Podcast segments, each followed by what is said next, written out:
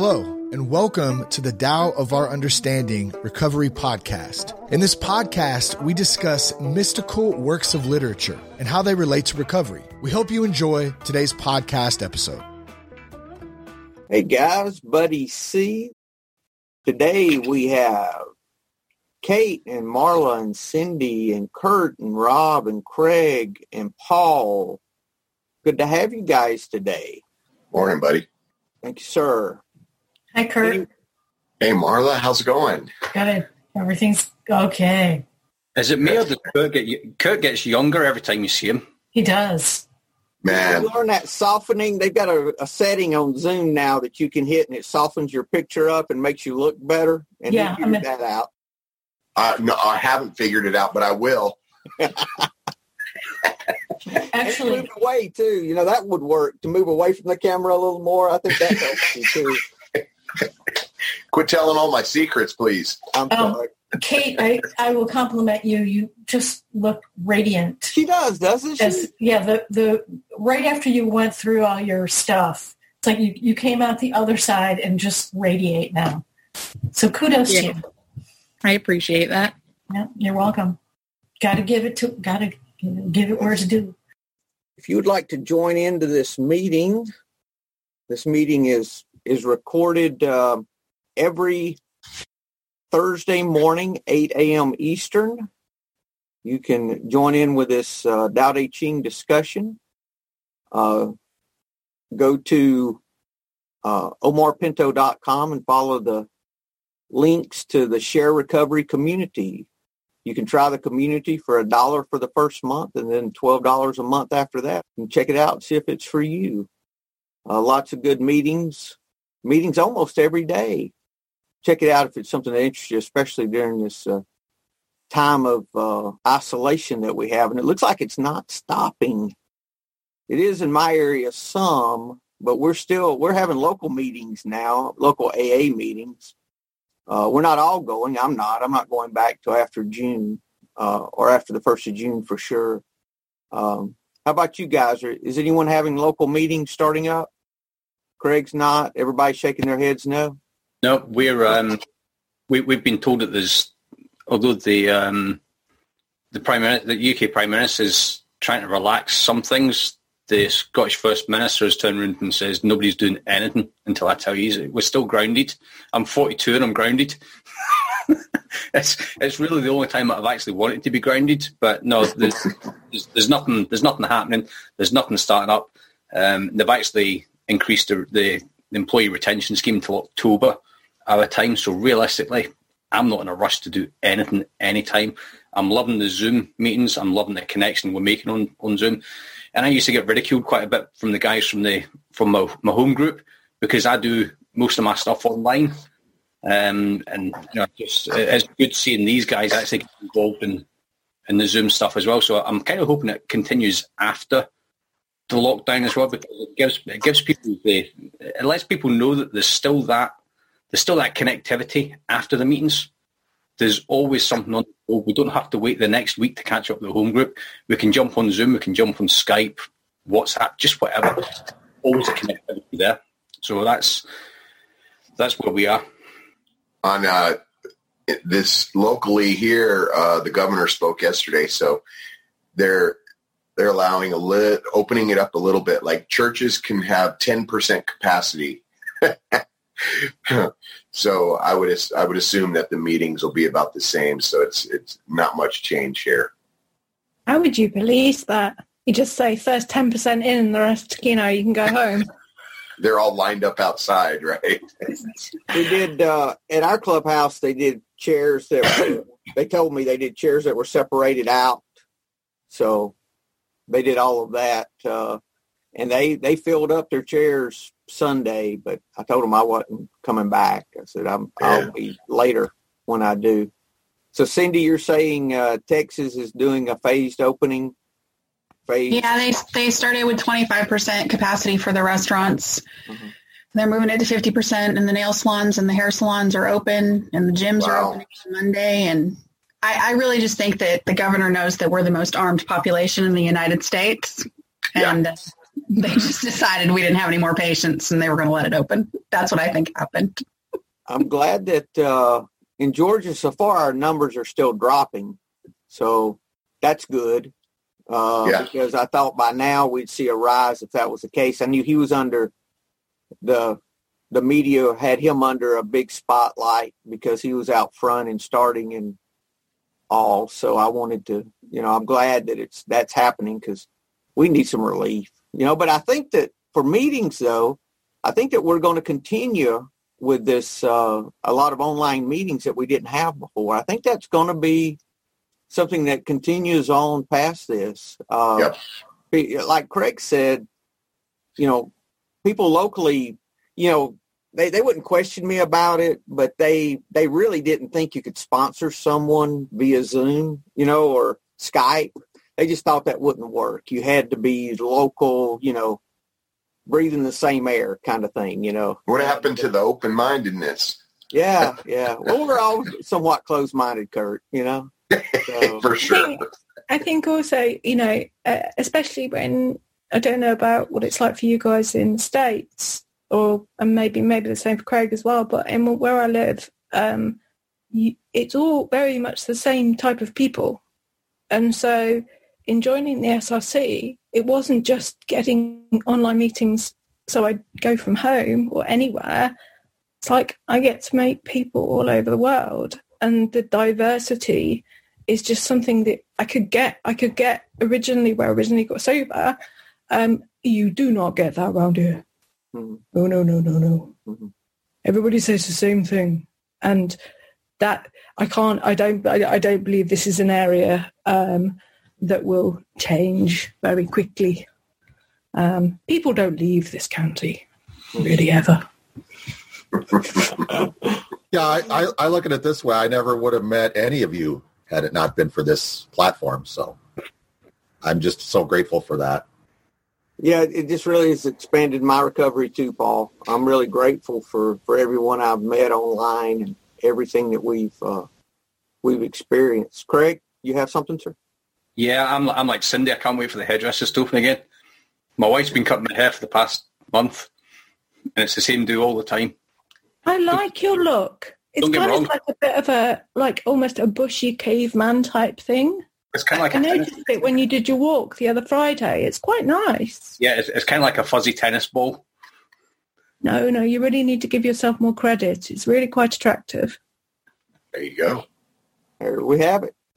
Stop talking, Craig. Just take it and go. Right. Don't respond. Just say thank you and stop. Thank you. um, yeah, you know, I want to mention that there's a. Uh, Y'all meet, y'all started uh, just a, a, a catch-all, like an all-recovery meeting for Monday through Friday, right? What time is that? Y'all want to talk about that, please? Sure. Um, it's uh, Monday through Friday at noon Central, one Eastern time. Um, there's usually anywhere from ten to twelve people there, um, and it's become a real solid meeting with a lot of good discussion. Um, you know, a lot of us have a twelve-step background, but we – we're not there now. And so it's just, it encompasses a lot of different areas. We talk about gratitude. We talk about recovery tools. We talk about all kinds of different things. And it's been good. It's been a good mix of newcomers, people on day one, and people with ten years. So it's been a good meeting. It's, it has saved me through this pandemic. What's the U R L for that, Cindy? Uh, daily recovery meeting dot com. daily recovery meeting dot com. Okay, yep. Good. And then we've got a, I've got a uh, nightly A A meeting that we've uh, that we started March fifteenth actually. That uh, the the U R L to go directly to it is zoom a a meetings dot com, and you have to be logged into a Zoom account to get in. Like uh, you, that's what we use to keep the Zoom bombers out. So no password, but you have to log into a free account to get into the meeting. So. If you're on a phone, it's not a problem. You may have to sign up for an account if you're on a computer. So, uh, but that's uh, that's the U R L for that. And I, fortunately, last week I turned that over to a group conscience. So, as of next week, I think we'll have people every night sharing. So I'll, I'm out of the loop on the sharing. I'm not that involved. So that's great. But it's been, you know, it's really easier to, to hit these online meetings too because You don't have to drive. You don't have to plan. You don't have to get ready. You just show up. You can pop in, you know, at time or a minute after, and then you're off immediately. It doesn't take two hours and the whole get, you know, the whole thing. So it's really much easier. And what I found in this uh, A A meeting that we're doing, we had forty people night before last. I mean, on just a night during the week. We do a speaker meeting every Saturday night, and had as many as eighty. But uh, I'm just amazed at the, the old timers that have found this, that have thirty, forty years. And they're, you know, it's funny, you know, we gotta have one guy that he'll sit with his forehead, showing his forehead on the computer. And we call him Forehead Dan, you know, because, you know, things like that, you know, that you find, because you still have to have nicknames for people because, you know, you don't have their last name. Some of them, they, they put their last initial. Which Tim? We, oh, Quiet Tim. Yeah, I know which Tim you're talking about. It's been enough meetings now where we're getting to know the people. But we've got people, a lot of people, Marla, from Michigan that come to that meeting. Uh, Mark comes sometimes from the Recovered Cast, and his sponsor comes.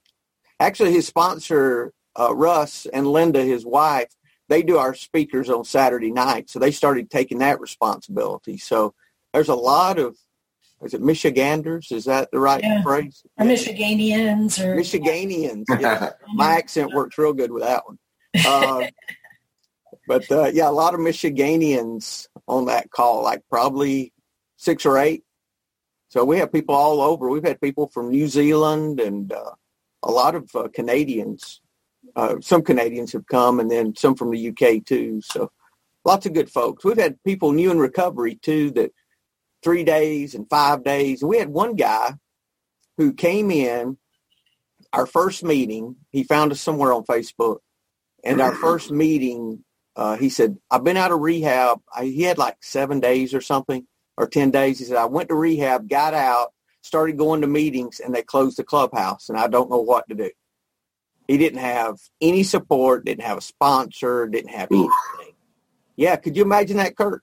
Oh, my gosh. So tough right now. So he uh, he got a sponsor. He's working the steps. And he, uh, man, he's been every night. And he's you can see the growth, you know.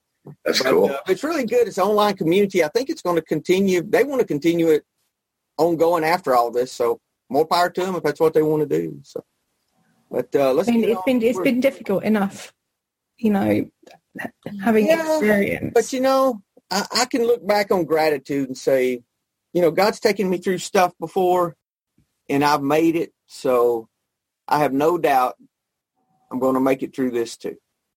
eighty-first chapter of the Tao Te Ching. Kate, do you want to read for us, ma'am? Sure. All right. Yeah. Truthful words are not beautiful. Beautiful words are not truthful. Good men do not argue.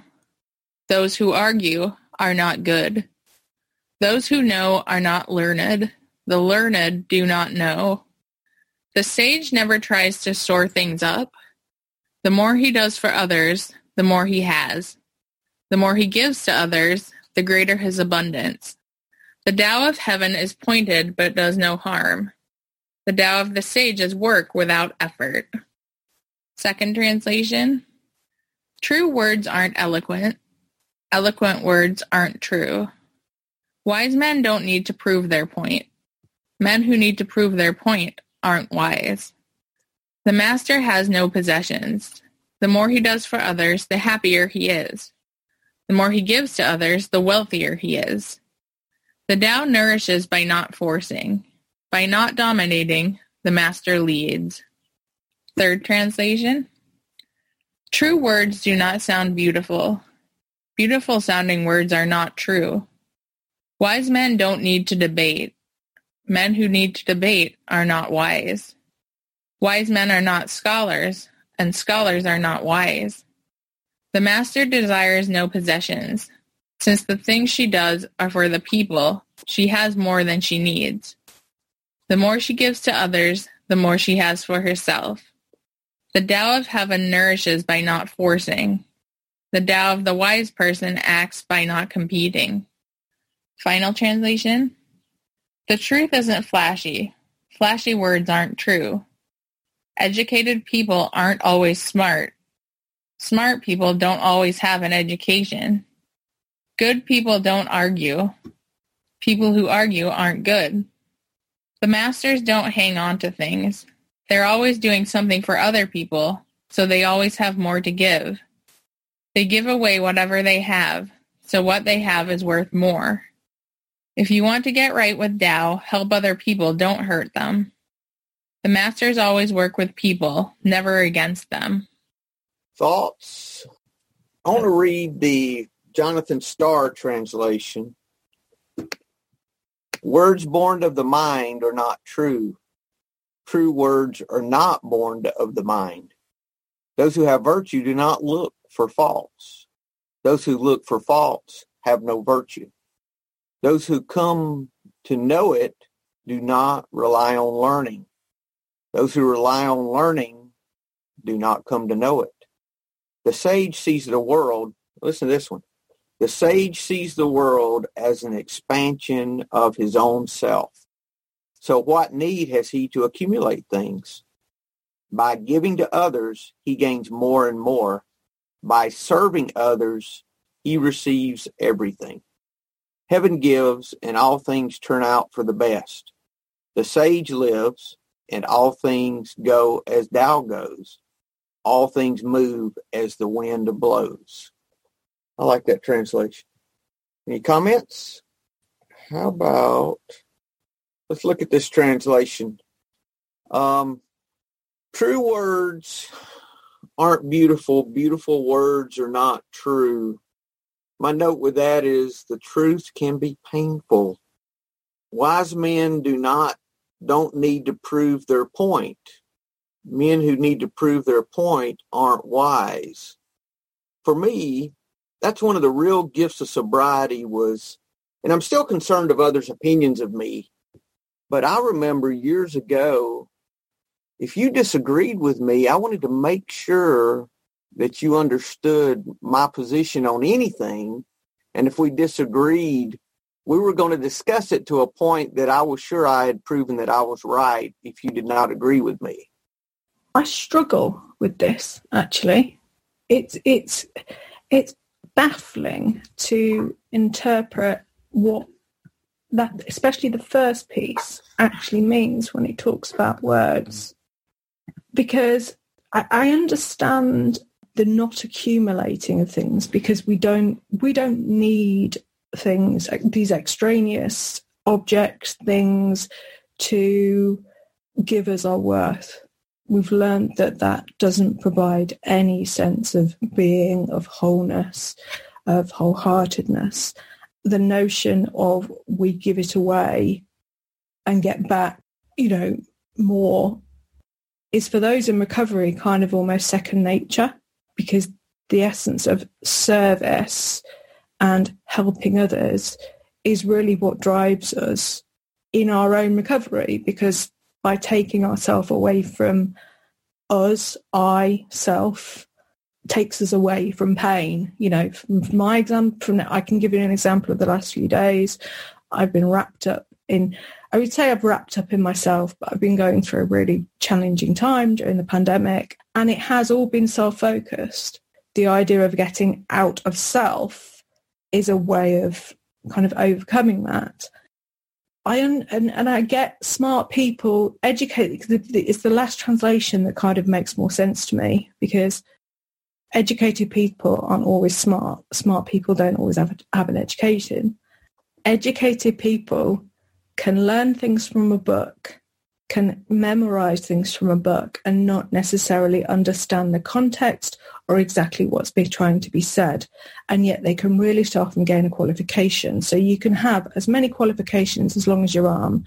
You can be a doctor. You can have so many um, letters after your name, and yet you're not smart in the way of the world. And I found that personally when I walked into my first N A meeting. I had to say, you know, I was one of these intellectual, arrogant people with a massive ego complex because I had X, Y, Z degrees. I had to learn that I didn't know it all. And in fact, I was never going to know it all, and I knew very little. And I met people that had barely, you know, that could barely read and write, that were going to school, that were fifty years old, were going to school to learn to read and write. And they taught me more than the people that had the letters after their names, because they'd experienced more. The bit that kind of screws with my head a bit is that the truth isn't flashy, and flash, flashy words aren't true. I don't know. For me, it kind of say kind it kind of says anybody can bullshit their way. I don't want to name a name a name, but a quite a good person in recovery, well known, likes to use uh, eloquent and a lot of different long words, and he does this and he kind of bullshits his way through the media. And I don't, I'm not attracted to that type of person. Uh, and I just think, just cut to the fucking chase and just say it how it is. Because I'm a say it how it is type of person now. Whereas before, I would might I might use my words to try and make it sound as if I knew more. Yeah, yes, you are right, Craig.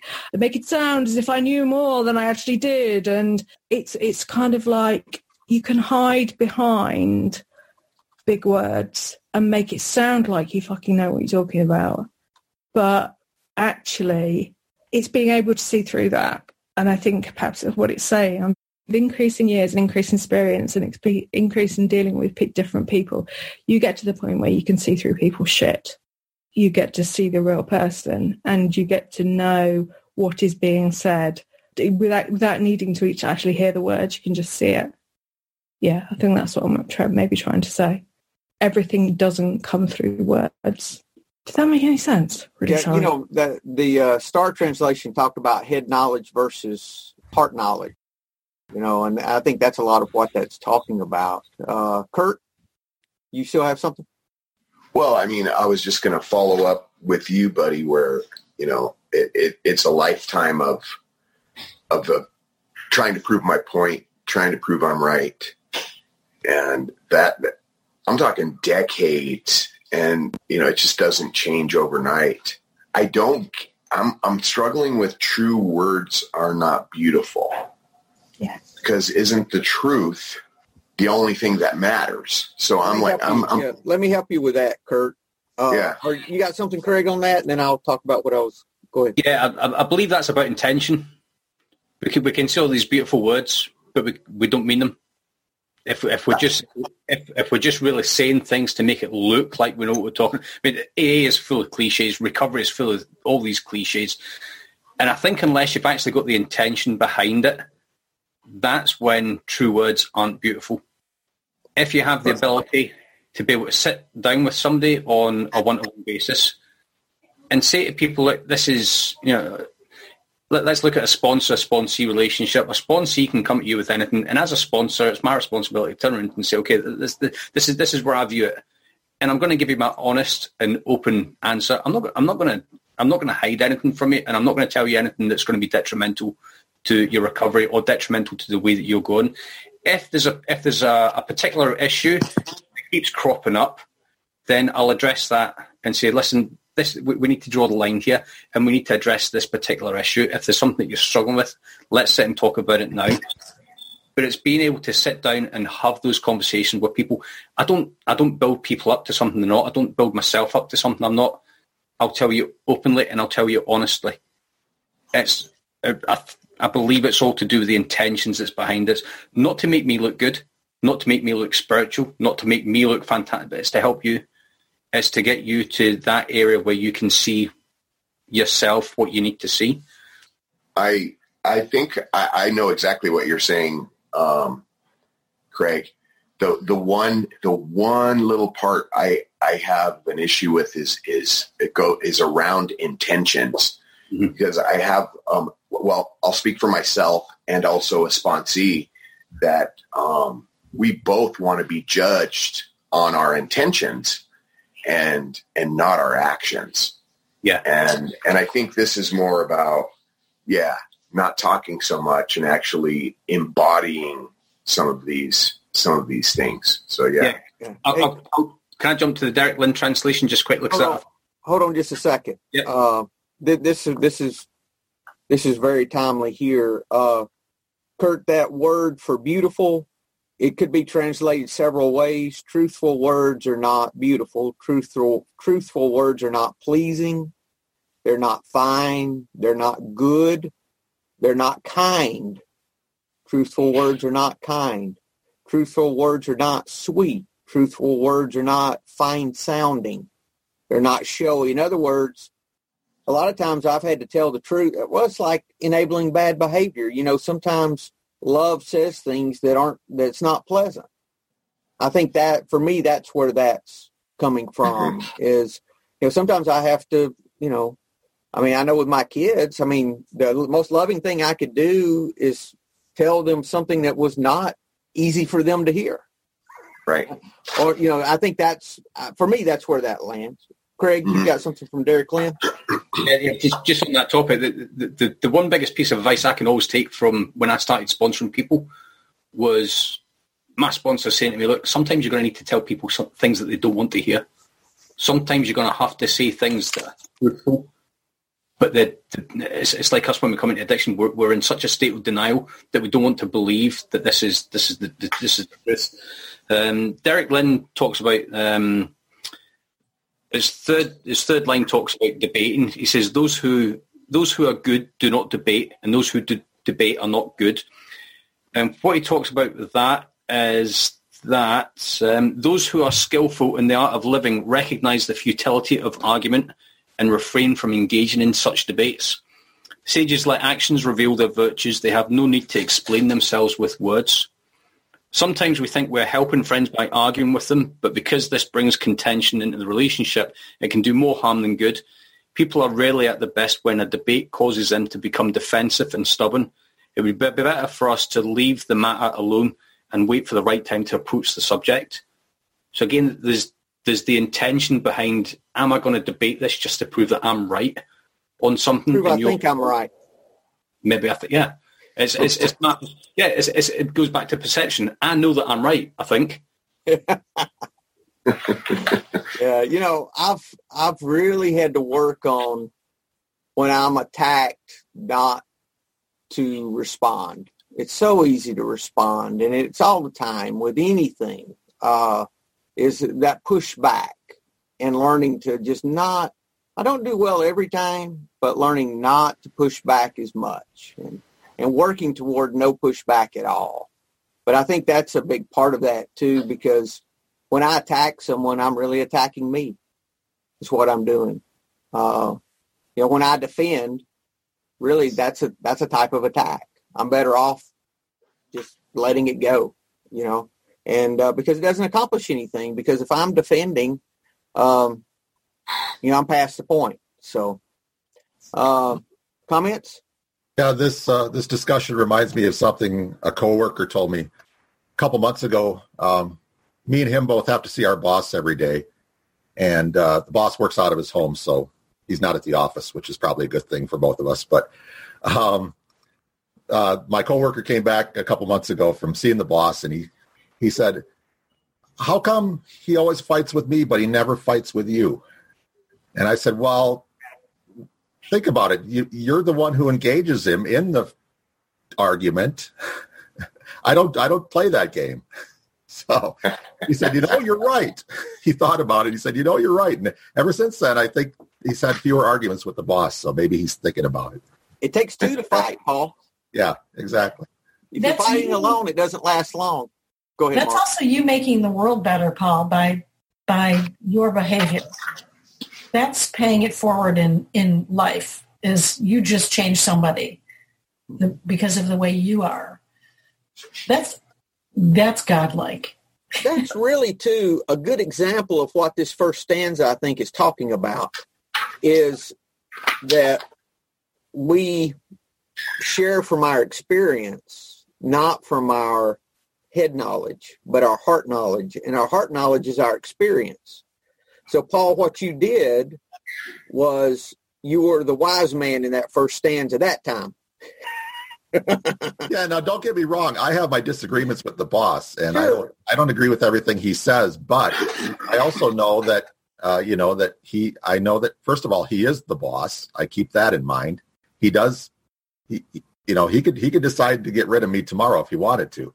So, um, you know, it's a little bit of self-preservation on my part. But I also, you know, I also find that I over the last several years, I think I've gained the boss's respect by not engaging with him. Mm-hmm. And so he tends to take my opinion a little more seriously than my coworker, who is just constantly picking for a fight. And what you've done, Paul, is you've, and this is something that, that I think is a big part of this, having this don't know mind, you know, this idea that you're going to go about things openly, is opening your heart to people and not just assuming that you're right about everything. You know, that's another big part of that. Uh, Craig, you have something, sir? I was just, before Craig asked, oh. in, in the bigger picture of the Tao, which is why we're here, is you're talking about emptiness, about being empty, so that you can receive, I think. Yeah, I, I agree, Marla. Yeah. It's, it's not attending every argument that you're invited to, which was which was a big thing for me to accept the fact that, you know, I don't have to I don't have to get involved in every single discussion. Uh, if it piques an interest, then sometimes it's better just to sit and listen. Unless I actually know what's, unless I actually know what's going on, then I can get involved. But just just to the point where I'm just giving my piece, I'm not giving advice, and I'm not giving suggestions. And you know, I know when to I know when to back off. None of us are good listeners. We need to be better listeners too. To be empty. You know, really giving someone the right to their opinion really gives them. Uh, that's a form of love. That's a form of love. See, it's giving them giving them the right to be wrong. Yeah. I was, I was just sort of thinking, I'm not sure I'll say this right, but I think where it gets complicated or difficult for all of us is like when you think about recovery or religion or spirituality, we all have an experience that's so personal to us that it sometimes is hard to convey that to other people. And sometimes it's hard for some of us to leave space for others, because our recovery or our spirituality or our life experience is so different that there's more than one form of truth that can exist. Yeah, that's good. Thank you, Cindy. Yeah.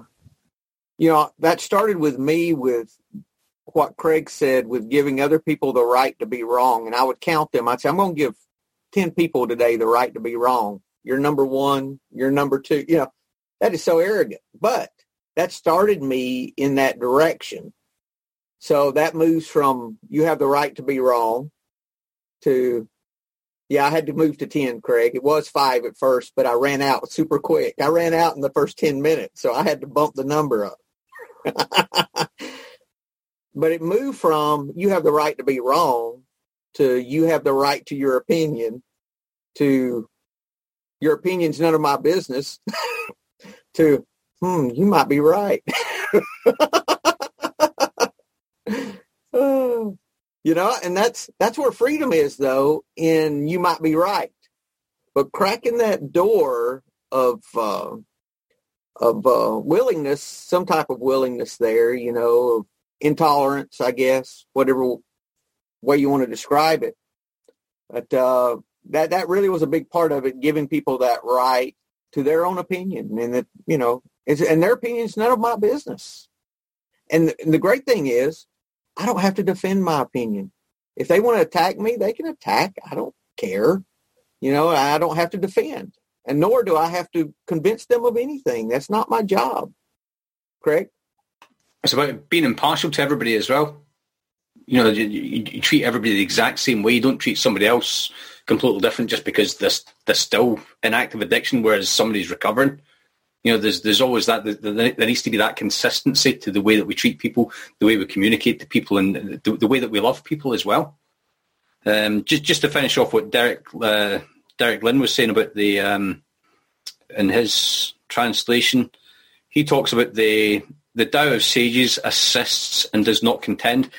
Uh, he says, the positive uplifting Tao of Heaven benefits all things. The rain waters all plants. The sun warms everyone, which I think we really should be doing to each other as well, not just singling one person out because of uh, because of way of behaving or, or they're acting out in a particular way. Um, in emulating this, we also seek to benefit all people and refrain from hurting them with criticism or contention. Which is which is more difficult, to give someone twenty dollars or to give them the right to their opinion? I would give twenty dollars every time. Wow. Wow. Yeah. Jesus says, what's what's more difficult, me to be able to forgive somebody their sins or say get up and walk? Yeah. And just to prove them wrong, he done both of them. Yeah. What, what's, uh, so chal- what's so challenging about giving somebody else the right to have an opinion? And the thing is, I'm I'm I'm coming at it from a a long time kind of liberal background. So as a and and I died out, and this, this was kind of part of my own um, personality developing once I left home, because my my parents kind of no my mother sorry. I need to be fair about that. My mother drilled into me um, this uh, this conservative um, middle class, you must act in this way and not stray from it. Um, so when I went to university, um, my views became very liberal. And and actually when I came into recovery and worked, whatever it was I worked, um, especially in the last couple of years, my views have become very liberal, and to be able to give someone the space to kind of say whatever it is it is they want to say has almost, in the length of my recovery, become easier, because I see that hearing people and holding space for people is so important, so important, even if you disagree with them. And so I, I, I think I, I guess because I'm from the other end of the spectrum, if you like, in terms of conservatism and beliefs and the way I've acted and where I've been brought. I, do you know what? It's probably a rebellion from my mother, you know, being and acting in this in this uh, certain way. You're being um, kind. You're being rebel, rebel, uh, kind in a rebellious way. Is that what you're doing, Kirsty? So you're rebelling against your mother, so you're being kind to people? Yeah, wanna, because, because no, no, no, no. But, but the thing is, there might be there might be some truth in that, because she's incredibly she no she has improved with age. Bless her heart, she has improved with age. I've got to I've got to give her some give her some credit.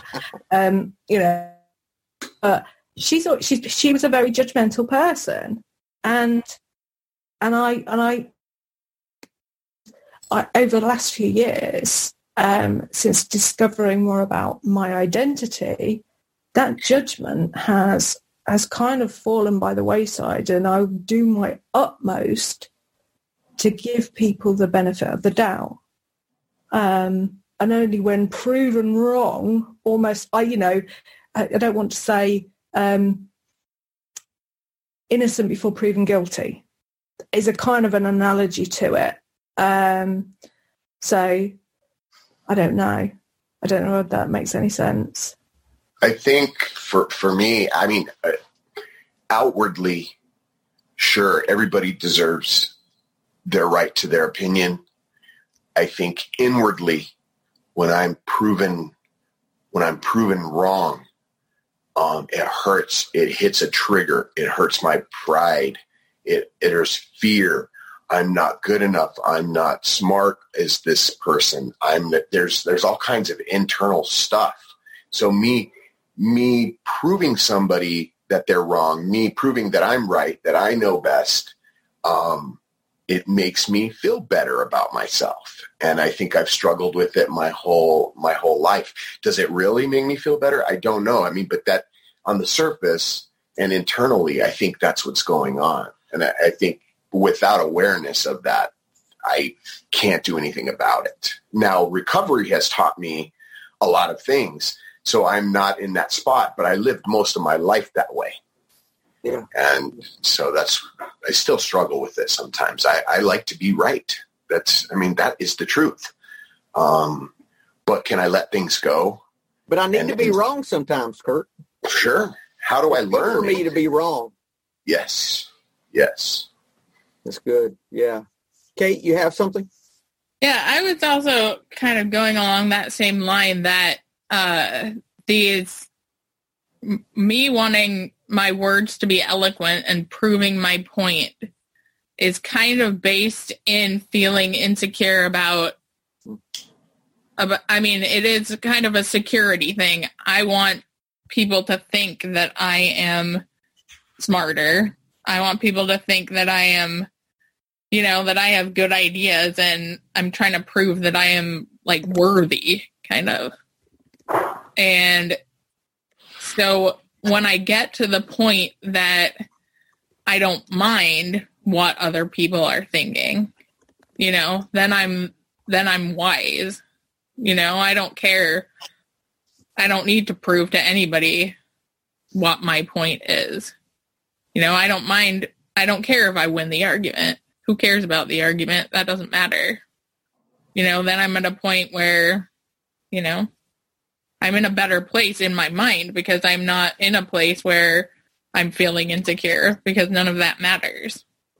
You know, and with recovery, I've gotten way more to that place. I've gotten into a much better place with that, though it still crops up, you know. But I used to feel so much worse about those things before I was in recovery.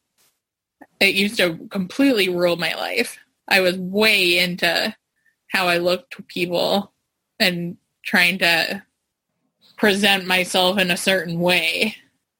And, it, you know, I still worry about that.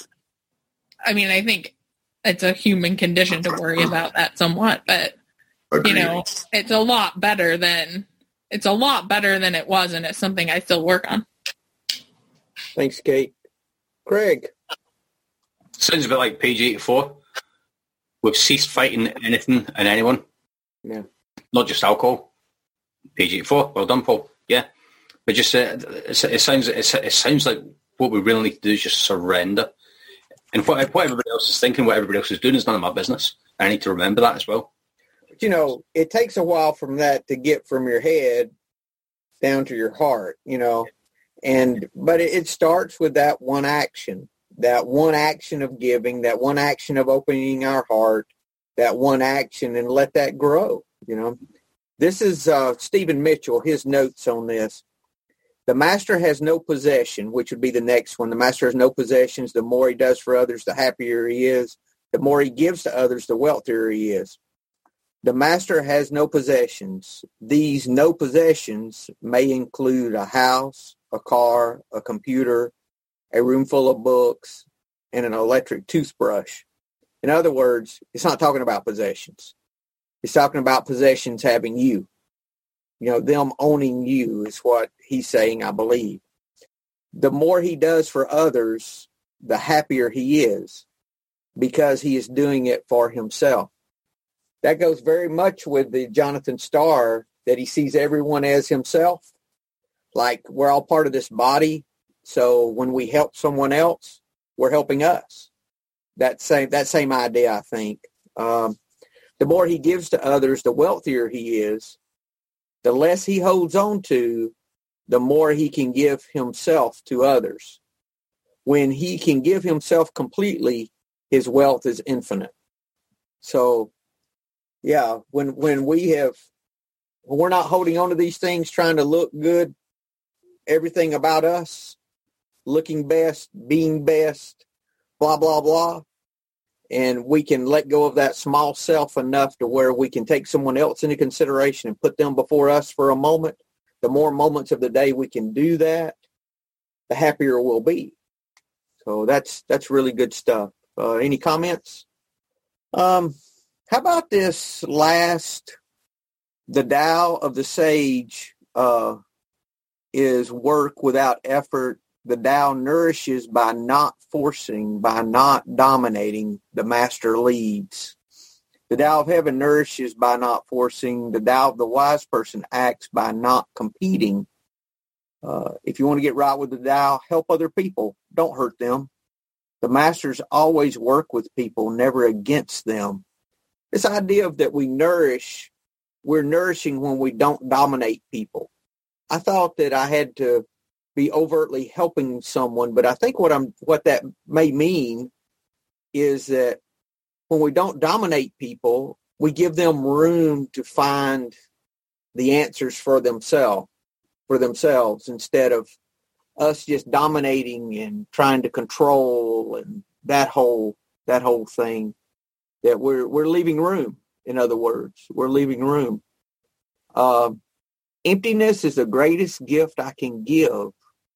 The goal in giving is to help me, creating space in the giver, ultimately about helping the giver. And we don't think about it that way, but we're always helped when we help someone. So, uh, all right. Anything else from this before we move to Wayne Dyer? I was going to see if there's anything in my Jonathan Starr that I wanted to. We uh, we didn't talk anything about the nothingness of this whole thing, which is what Wayne Dyer talks about. That's good. We're going to read him then. Nothing. Living without accumulating. The final verse of the Tao Te Ching provides the closing message of this entire collection of ideas. You came from nothingness. The place of your origination had no things. The place of your return is one of no things. That's pretty potent. Therefore, Lao Tzu is inviting you to replace the accumulation of more stuff with the celebration of your true essence. Just as nothing is pure Tao in its formlessness, the real you is that same formlessness, for you are the Tao. Learning Learning that lesson clearly while being in quarantine. The Tao Te Ching attempts to attract you to a way of being that recognizes nothingness as the Tao. You could call it a, a God-realized way of being. In this final essay, I've chosen to propose that you access your non-being, Tao self, by living without accumulating. This means giving more, arguing less, and releasing your attachment to everything in the world of the ten thousand things. Ultimately, living this way even means letting go of your attachment to your life and your body. But you can practice this right now while you're still living in this world. Saint John of the Cross speaks to this way of seeing your life. Quote, to reach satisfaction in all desire, its possessions, I'm sorry, to reach satisfaction in all desire, its possession in nothing. To come to possess all, desire the possession of nothing. To arrive at being all, desire to be nothing. To come to the knowledge of all, desire the knowledge of nothing. All of this wisdom of nothingness comes out of the offerings of Lao Tzu, the ancient spiritual sage who wants us to experience the bliss of being all by knowing a non-accumulating place of nothingness. It's difficult to imagine a world without things, yet in this final verse of the Tao, Lao Tzu takes you through what such a world would look like. You don't need beautiful words, since there is no thing for you to describe. There is no thing to argue about, as there are no possessions to fight over. There's no fault-finding or blaming for all that exists in the hidden virtue of the Tao. And finally, there is no thing to collect, amass, or accumulate, which leaves you in the state of creative giving and supporting. Heaven does good, says Lao Tzu, and good is a synonym for God, which is truly the same as the Tao. Master, Meister Eckhart illustrates the interchangeability of the words God and Tao in this piece. God is a being beyond being, and a nothingness beyond being. God is nothing, no thing. God is nothingness, and yet God is something. You're encouraged in this final verse of the enduring and amazing Tao Te Ching to do all that you can to imitate heaven while you're here in form. Try out these suggestions from Lao Tzu as you change your thoughts and ultimately your life forever. Quit accumulating points for being right. Yeah, Craig.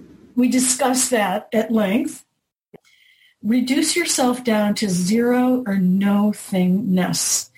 Observe your body and all your belongings, and then put them into the changing world context. Keep this statement from Mahatma Gandhi in mind. Quote, if you would swim on the bosom of the ocean of truth, you must redu- reduce yourself to zero, unquote. So from a place of no thingness or zero, become the observer, seeing what you accumulate in the world of things. From this perspective, you'll find that nothing can ever truly be real in such a world. Practice this exercise whenever you're feeling attached to your possessions or your point of view. D H Lawrence dramatically captures this idea. Are you willing to be sponged out, erased, canceled, made nothing? Are you willing to be made nothing, dipped into oblivion? If not, you will never really change. And do the Tao now. I leave you with these words of Lao Tzu from Tao Te Ching, a new translation. Here's the final verse. The, state, the sage does not hoard and thereby bestows. The more he lives for others, the greater his life. The more he gives to others, the greater his abundance. Copy these words by hand, study them, and put them into practice at least once a day. You will energize the flow of the Tao in your life in this world of ten thousand things. Good stuff. Most important. Comments? Give it away. Give it away to get it back. Got to give it away to keep it, don't we? Give it away. Give it away. You know, give it away. I was thinking about, Marla, our serenity, our emptiness serenity prayer with this. Mm-hmm. Oh. You know, God grant me the emptiness to accept the things I cannot change, the emptiness to change the things I can, and the emptiness to know the difference. You know, I think as time goes on, I'm seeing God this as as emptiness, really, not as all these other things, um, because that's what that's where the gifts are, is when I become empty. Yes. You know, it's not in me learning things like we talked about knowledge. It's in me being empty, me emptying myself. And the way I empty myself is doing for other people instead of doing for me. Because every time I do for someone else rather than me, uh, decide to let them have their opinion without me imposing mine upon them. You know, all those things are is really ways of me surrendering this small self, the little buddy, you know. And as I do that, that's where my abundance comes in. Mm-hmm. So that's good stuff. We are nothing. Hurt. You know, I was just going to say real quick, um, there was a, a place in here. Are you willing to be sponged out, erased, canceled, made nothing? Are you willing to be, be made nothing, dipped into oblivion? If not, you will never really change. That's pretty hardcore. And that's that's pretty, it's it sparks fear in me too. Um, I, I But I do, I, I liken that to um, when I did a uh, a death meditation, and a guided death meditation where where basically I deconstructed my body, and and it was it was very profound in that, I mean, it, I mean I had tears rolling down my face. I would not was not able to say goodbye to anybody, and it was just uh, it was a practice in disintegrating, and um, that I just it just makes me think of this and and how. I mean, to do this, I guess you do nothing, but wow, the effort of not doing anything. It is know? a crap load of effort, Kurt. It is not doing nothing. Right. It is it is doing it is doing nothing. It is doing less and nothing self-centered is what it's talking about. I mm-hmm. um, I've got a I want to quote I've got a little uh, chapter out of Real Power. It'll take me just a second. I want to read this. This is a book on business lessons from the Tao Te Ching, wrote by James Autry and Stephen Mitchell. They wrote this together. And this is on the eighty-first chapter. And I'm going to read just little excerpts out of this. Uh, there aren't any rules. There's only a way of being. If you use this little book as a guide, all you need to do is look inside yourself and determine what you should let go of. Then let go of it every day. The desire to know, let go of it. Practice beginner's mind. Learn how to not know. The need to be in control, let go of it. Control is an illusion. The more you seek it, the more it will evade you. The ambition for power, money, and prestige, let go of it. What you already have is enough. Remember, the wise leader isn't a victim of his ego. Thus, he makes no one else a victim. Instead of forcing his ideas and expectations on others, he creates a space in which others can do their own good work. Mindful that true words seem paradoxical when the mind is cluttered with untruth, The wise leader embraces paradox. By not forcing, he leads. By not dominating, he leads. By not leading, he leads. I thought that was pretty good. Taking this whole idea of just letting it go. Back in the same thing, we're ending with what we started with, with the Tao Te Ching, you know. Yeah. It's uh, it's all about us getting out of the way, letting go of what we think. It's it's very glaring in this this time of this pandemic how little control we have. The, the people, I understand that people are angry and they want to get out because they really there's no, they have no control over this virus. It takes over. It's it's dominant. And we have no control over it, and we're getting pissed off about it. And everything else that's going on with it. Um, this is a big life lesson. The whole thing is clearly showing how the Tao works, I think, for me, at least. For all of us, Marla, if we'll just pay attention and start looking from our heart, a little more open-hearted than from our head. Tina, you have anything? We haven't heard from you yet today, uh, dear. Good morning. This is, I love this. This is like perfect meeting to um for right now, and just kind of the an all-encompassing, you know. I think it has also to do with who I surround myself with, um because I try to surround myself with people who I trust with my, I guess, sobriety, um because I'm a sponge, especially when it whenever I'm uncertain and in these uncertain times. And so I, I have to intentionally go, uh, you know, like with A A, um, stick with people who um, have my best interest at heart, you know, and not just A A, but people that I know wake up every morning and say, God, guide me, higher power, higher power, guide me. Or, you know, they have um, the greater good in mind, I think. At least they strive to do that. And those are the people that I like to surround myself with, because I'm so susceptible. I feel like I can be susceptible to other people's way of thinking to a default, because I'm so uncertain about mine, which I'm working on and trying to stand more firm in it. But, you know, someone will start talking and I'll be like, oh, maybe, maybe, maybe that's it, you know, but it, it could be just off the wall, crazy something. But um, I feel like I have this need to have it right, that I will listen, I will kind of take in everyone's and you know, answers or, or thoughts and think, maybe that's it, maybe that is it. And, and I think I just need to work a little bit more on what I believe in. I don't know, maybe not. So I, I went through so many different feelings and thoughts throughout this, this meeting. Um, but yeah, I, I just, I love listening to what other people have to say. And it, and I remember I was in a philosophy class, um, in my, it was like a intro to philosophy, and somebody said, you know, what if, what if we're, um, all we are is, is some infestation of earth.